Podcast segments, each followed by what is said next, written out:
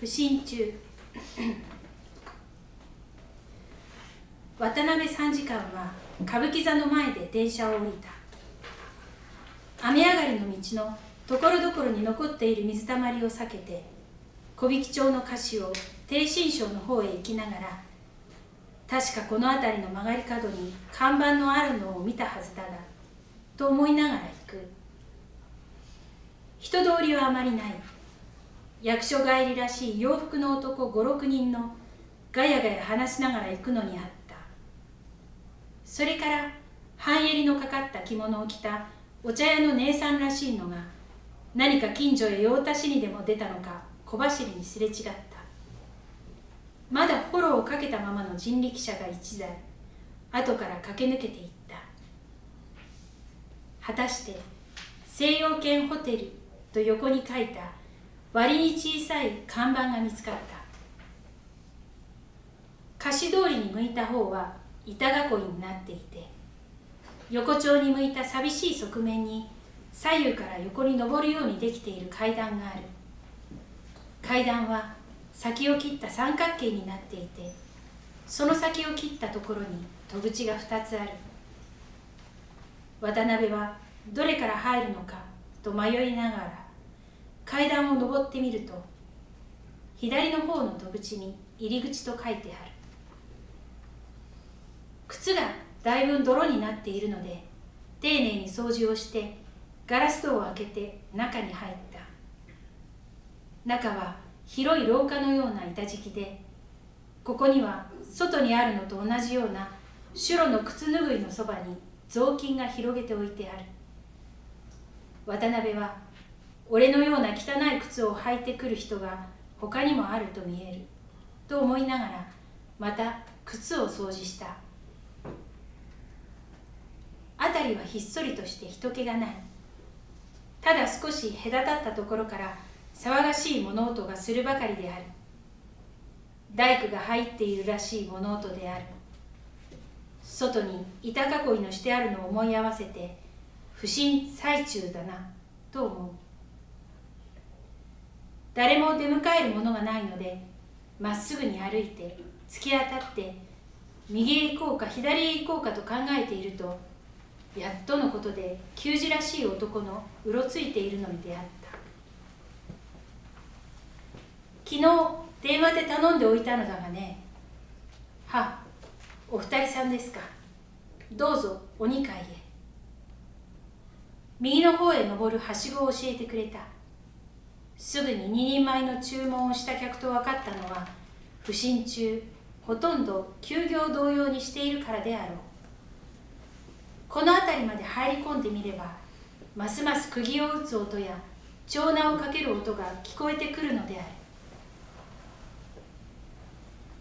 はしごを登る後から給仕がついてきた。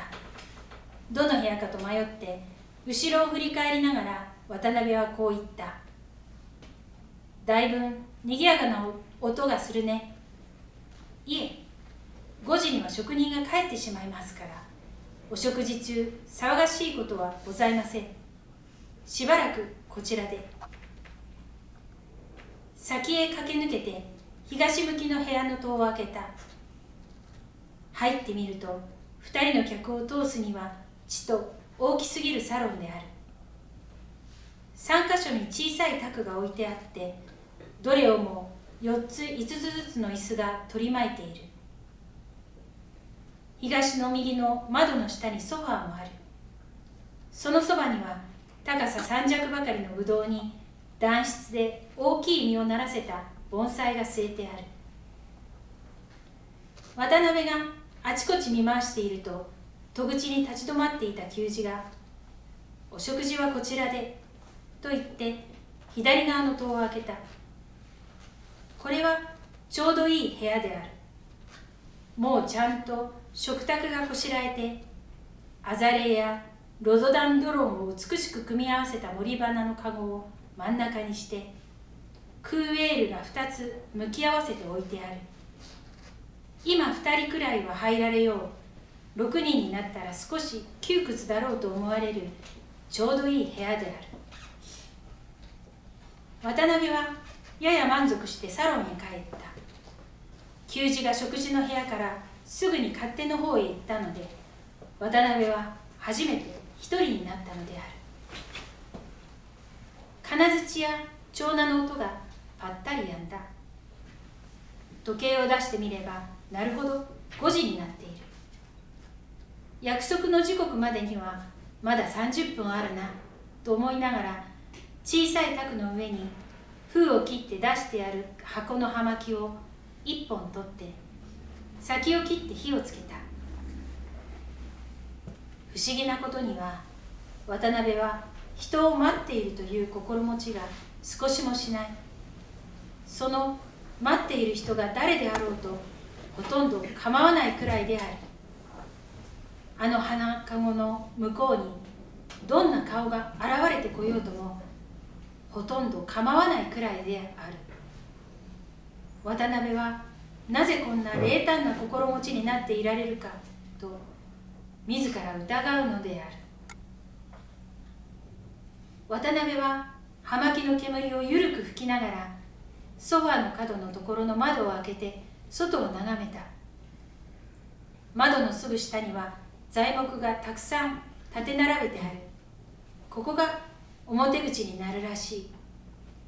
動くとも見えない水をたたえた運河を隔てて向こう側の人家が見える。多分待合か何かであろう。往来はほとんど絶えていてその家の門に子を覆った女が一人ぼんやり佇んでいる。右の外れの方には幅広く視野を遮って海軍参考官の赤レンガがいかめしく立ちはだかっている。渡辺はソファーに腰をかけてサロンの中を見回した。壁のところどころには偶然ここで落ち合ったというような掛け物がいくつもかけてある。梅にウグイスやら浦島が子やら鷹やらどれもどれも小さい竹の短い服なので天井の高い壁にかけられたのが尻をはしょったように見える。食卓のこしらえてある部屋の入り口を挟んで弁のようなもののかけてあるのを見れば何がし大強制の書いた神代文字というものである。日本は芸術の国ではない。渡辺はしばらく何を思うともなく何を見聞くともなくただタバコを飲んで体の快感を覚えていた。廊下に足音と話し声とがする。戸が開く渡辺のも待っていた人が来たのである。麦わらの大きいアンヌマリー帽に数珠飾りをしたのをかぶっている。ネズミ色の長い着物試験の上着の,、ま、上着の胸から刺繍をした白いバチストが見えている。デュポンも同じネズミ色である。手には縁飾りのついたおもちゃのようなコウモリ傘を持っている。渡辺は無意識に微笑を装ってソファーから起き上がって葉巻を灰皿に投げた。女はついてきて戸口に立ち止まっている給仕をちょっと見返ってその目を渡辺に移した。ブリュネットの女の褐色の大きい目である。この目は昔たびたび見たことのある目である。しかしその縁にある指の幅ほどな紫がかった濃い傘は昔なかったのである。長く待たせて。ドイツ語である。存在な言葉と不釣り合いに傘を左の手に持ち替えて応用に手袋に包んだ右の手の指先を差し伸べた。渡辺は女が給仕の前で芝居をするなと思いながら丁寧にその指先をつまんだ。そうして給仕にこう言った。食事のいい時はそう言ってくれ。給仕は引っ込んだ。女は傘を無造作にソファーの上に投げてさも疲れたようにソファーへ腰を落として卓に両肘をついて黙って渡辺の顔を見ている。渡辺は卓のそばへ椅子を引き寄せて座った。しばらくして女が言った。大層寂しいうちね。不審中なのだ。さっきまで恐ろしい音をさせていたのだ。そう。なんだか気が落ち着かないようなところね。どうせいつだって気の落ち着くような身の上ではないのだけれど。一体いつどうして来たのだ。おとつい来て昨日あなたにお目にかかったのだわ。どうして来たのだ。去年の暮れからウラジオストックにいたの。それじゃああのホテルの中にある舞台でやっていたのか。そうなの。まさか一人じゃあるまい？組合か？組合じゃないが一人でもないの。あなたもご承知の人が一緒なの。少しためらって。コジンスキーが一緒なの。あのポーランド人かい？それじゃあお前はコジンスカーなのだな。嫌だわ。私が歌ってコジンスキーが伴奏するだけだわ。それだけではあるまい。そりゃ二人っきりで旅をするのですもの。まるっきりなしというわけにはいきませんわ。知れたことさ。そこで東京へも連れてきているのかい？ええ。一緒に愛宕山に泊まっているの。よく話して出すな。伴奏させるのは歌だけなの。ベグライテンという言葉を使ったのである。伴奏ともなれば同行ともなる。銀座であなたにお目にかかったと言ったらぜひお目にかかりたいというの。まっぴらだ。大丈夫よ。まだお金はたくさんあるのだから。たくさんあったって使えばなくなるだろう。これからどうするのだ。アメリカ行くの。日本はダメだって。ウラジオで聞いてきたのだから当てにはしなくてよ。それがいい。ロシアの次はアメリカがよかろう。日本はまだそんなに進んでいないからな。日本はまだ不信中だ。あらそんなことをおっしゃると日本の紳士がそう言ったとアメリカで話してよ。日本の管理がと言いましょうか。あなた管理でしょ？うむ管理だ。お行儀がよくって恐ろしくいい。本当の俗物になりすましている。今日の晩飯だけが破格なのだ。ありがたいわ。さっきからいくつかのボタンを外していた手袋を脱いで卓越しに右の平手を出すのである。渡辺は真面目にその手をしっかり握った。手は冷たい。そしてその冷たい手が離れずにいて熊のできたために一倍大きくなったような目がじっと渡辺の顔に注がれた。キスをしてあげてもよくって。渡辺はわざとらしく顔をしかめた。ここは日本だ。叩かずに戸を開けて給仕が出てきた。お食事がよろしゅうございます。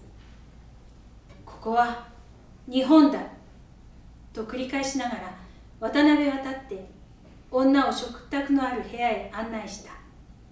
ちょうど電灯がパッとついた。女は辺りを見回して食卓の向こう側に座りながらシャンブル・セパレー個室ねと冗談のような調子で言って渡辺がどんな顔をするかと思うらしく背伸びをして覗いてみた。森花の顔が邪魔になるのであ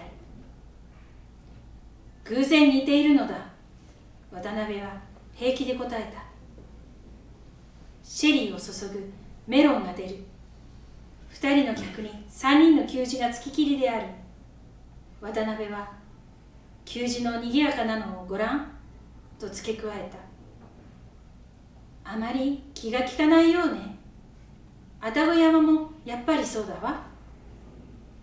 肘を張るようにしてメロンの肉を剥がして食べながら言う。愛宕山では邪魔だろう。まるで見当違いだわ。それはそうとメロンはおいしいことね。今にアメリカへ行くと毎朝決まって食べさせられるのだ。二人は何の意味もない話をして食事をしている。とうとうサラダのついたものが出て杯にはシャンパニエが注がれた。女が突然「あなた少しも妬んではくださらないのね」と言った。中央劇場が跳ねてブリューテラスの上の料理屋の宅にちょうどこんな風に向き合って座っていて怒ったり仲直りをした昔のことを意味のない話をしていながらも女は思い浮かべずにはいられなかったのである。女は冗談のように言おうと心に思ったの。図らずも真面目に声に出たので悔しいような心持ちがした。渡辺は座ったままにシャンパニエの杯を森花より高く上げてはっきりした声で言った。コジンスキーゾル・レーベン。コジンスキーに乾杯。凝り固まったような微笑を顔に見せて黙ってシャンパニエの杯をあげた女の手は人には知れぬほど振るっていた。